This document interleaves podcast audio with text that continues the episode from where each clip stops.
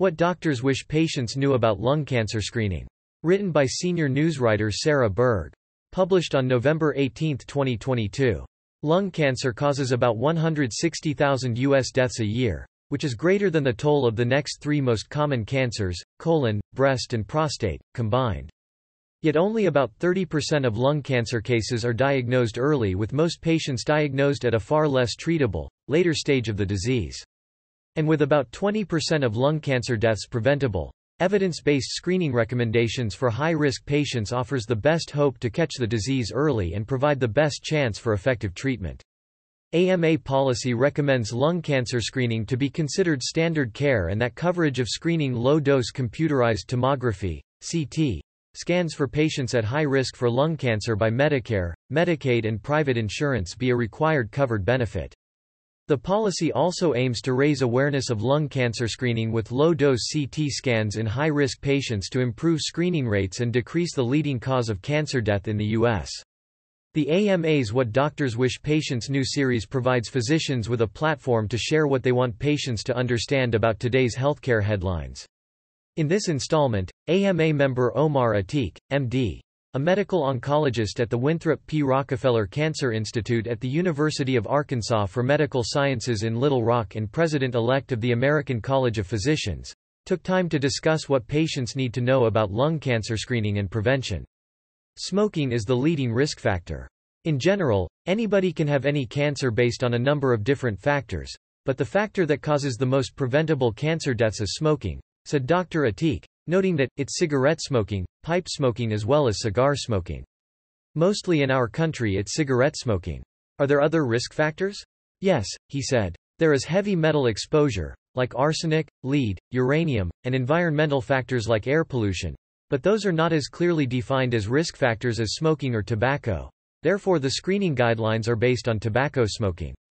We don't know yet whether vaping, e-cigarettes or even marijuana are related to an increased risk of lung cancer, said Dr. Atiq. We believe it may be, especially for marijuana, but the data is not as robust as it is for tobacco. If eligible, get yearly screenings. Because of the effects of cigarette smoking, the current recommendations from the U.S. Preventive Services Task Force are that any person between the ages of 50 and 80 who has a 20-pack year history of cigarette smoking should be screened with low-dose CT scans on a yearly basis, Dr. Atiq explained. Now, what does a 20-pack year history mean? Well, that's fairly simple. It's packs of cigarettes per day multiplied by the time in years. So, if somebody smokes two packs of cigarettes a day for 10 years, that's a 20-pack year history, he added. On the other hand, if somebody smokes a pack of cigarettes a day for 20 years, then that's a 20-pack year history and that's considered to cause similar risk of lung cancer.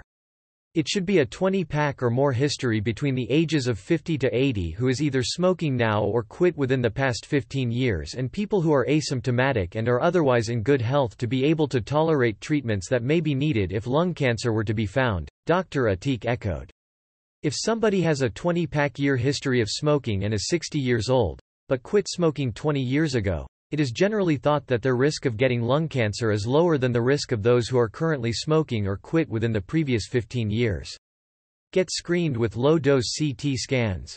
For patients who are between the ages of 50 and 80 with a 20-pack year history of cigarette smoking who are either smoking now or quit within the past 15 years, yearly low-dose CT scans are recommended, said Dr. Atiq.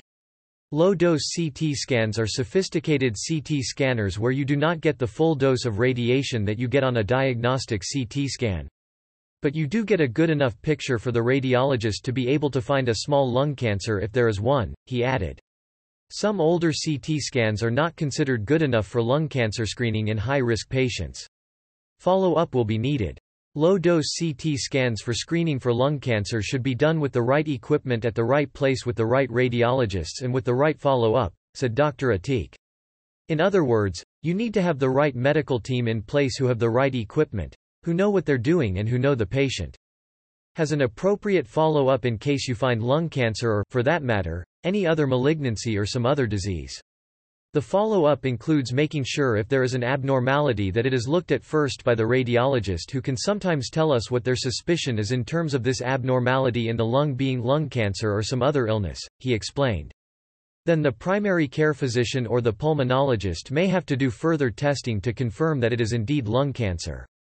If it is confirmed that it is lung cancer, then appropriate workup for further management will be needed, which we hope would include surgical resection, Dr. Atiq said. That means that it would be an early-stage lung cancer, but sometimes screening can find advanced cancers. For those, there may be a need for a multidisciplinary team, which includes a medical oncologist, a radiation oncologist and a surgical oncologist, he added.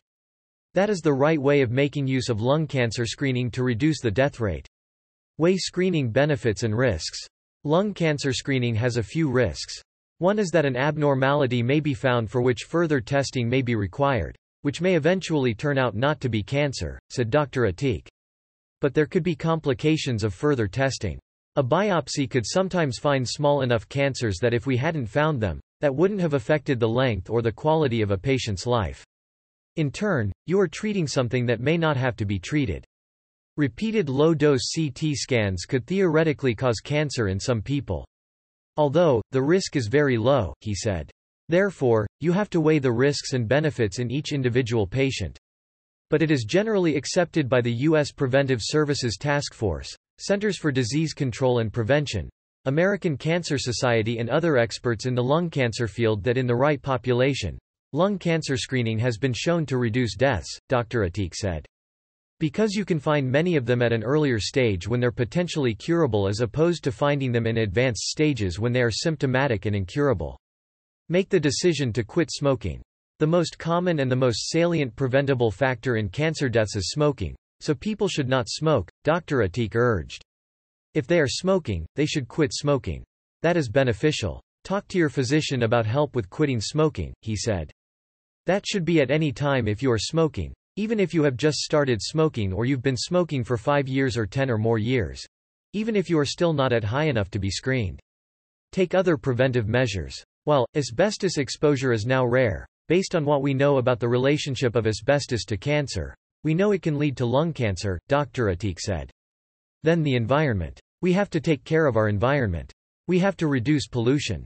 We have to make sure that people who are exposed to heavy metals and other pollutants have appropriate clothing, masks, goggles and protective equipment and gear so that their exposure to those elements is minimized, he added.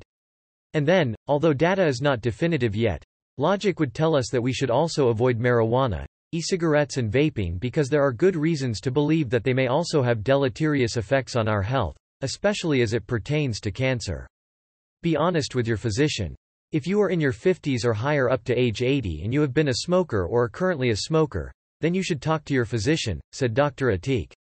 But, in general, primary care physicians, internists, family medicine physicians and others would generally bring this up themselves as long as the patient has a relationship and is following up with that physician. That's the only way to do it, he said, noting that, the highest honor and the highest privilege that one can get is that of being a physician when a stranger puts his or her life into your hands, he said. So, if there is not complete honesty and transparency, then that relationship can suffer and there's no reason for that. The physician can't help the patient if the patient's not telling them everything, Dr. Atiq emphasized. So, if they don't know you smoke, they can't provide the right services for quitting smoking and for lung cancer screening. It's an individualized process. Prevention of cancer with minimizing exposure to known carcinogens along with appropriate screening helps reduce our risk of death from lung cancer, said Dr. Atiq. It is a very individualized decision and screening should be recommended unless there are reasons that a physician and a patient decide the benefits of screening don't outweigh the risks. Lung cancer is preventable, and an ounce of prevention is better than a pound of cure, so please do not smoke. If you are smoking, quit, he said. Try to also keep your environment clean of pollutants, and that of course is a societal imperative. But we all as individuals make the society and have an important role to play.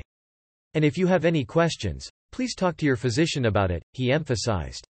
At the American Medical Association, as the largest umbrella organization of physicians in our country, what we are trying to do is to help not only our members, but the public and our patients to live longer, better lives.